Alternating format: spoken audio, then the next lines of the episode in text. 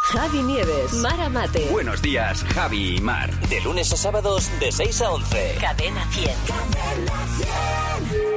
Dígame, Hola, muy buenos días. Le llamo del Instituto de Estadística Puchilánime. ¿Con quién hablo?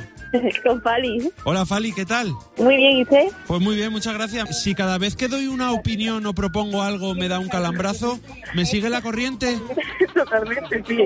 Si tienes unos pantalones y una camisa para ir a trabajar, ¿solo tienes uniforme? sí, qué incómodo.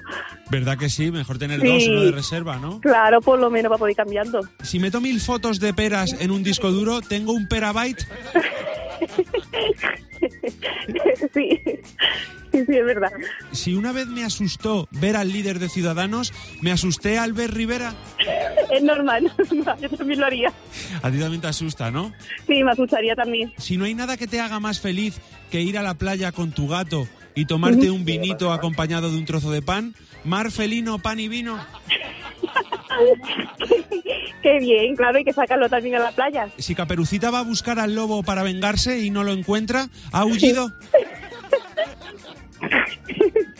sí, sí, claramente. Ahora, claro, ahora es lobo el que tiene miedo, claro. Ahora Ah, es el lobo el que tiene miedo, cómo ha cambiado el cuento. Ha ¿eh? huido como un cobarde. Que, que- es que los lobos son muy de huir. Son muy traicioneros los lobos.